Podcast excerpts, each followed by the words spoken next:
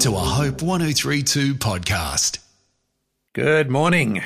As we get ready for the weekend, there's still something God wants to say to us this week on this topic we've been looking at all week of giving our relationships to God. God has sent you into the lives of the people around you. You don't just happen to be there. Those people don't just happen to be in your life.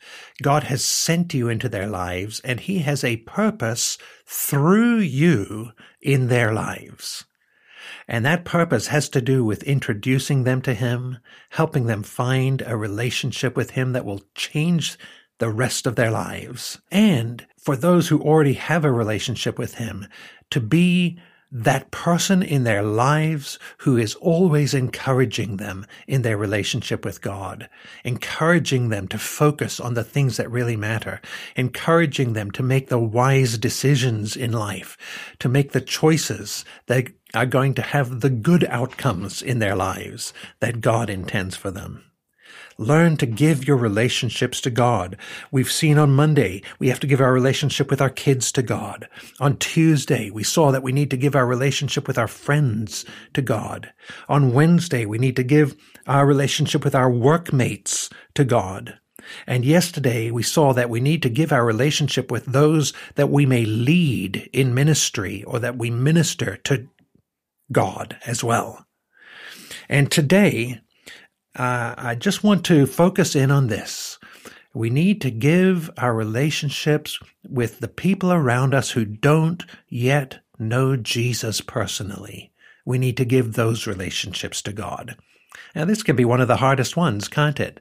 Because it's natural to give our relationship with our kids to God. We want to train them to know the Lord and walk with Him.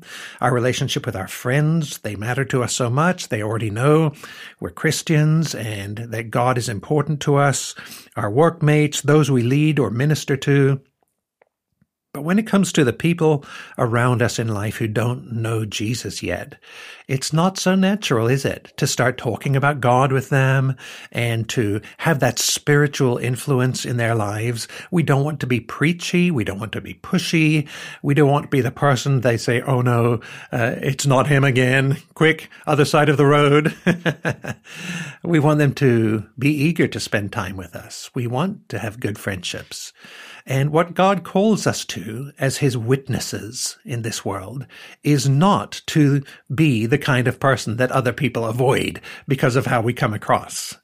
You think about it in the Bible, in the stories of Jesus, there were religious people that everyone wanted to avoid. What were they called? The Pharisees, right? well, don't be a Pharisee. Don't be a holier than thou uh, person who's just criticizing everyone else for their way of life or their beliefs that don't agree with yours. Here was Jesus absolutely committed to living for God 100% in his life, no compromise.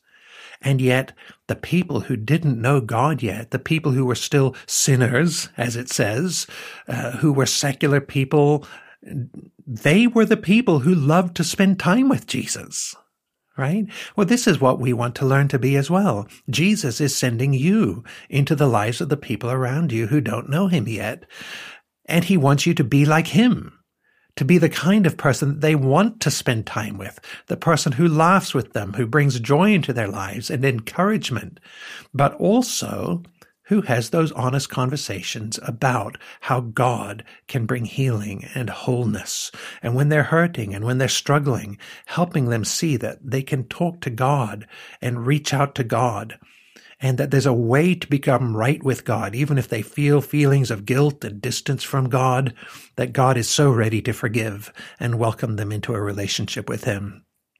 Then maybe you'd say, how do I even start a conversation like that? That doesn't seem all weird and unnatural. Here's how. Just ask a question. That's what Jesus did all the way through his time with people. He was always just asking them questions that led to meaningful conversations. And you can do that too. How are you going? And if someone shares they're struggling with this or that, how do you deal with that when you face something like that?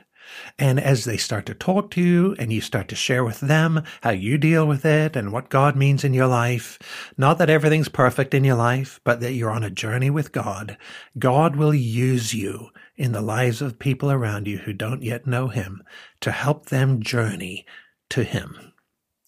I'm John North. Hope 1032. Thanks for listening.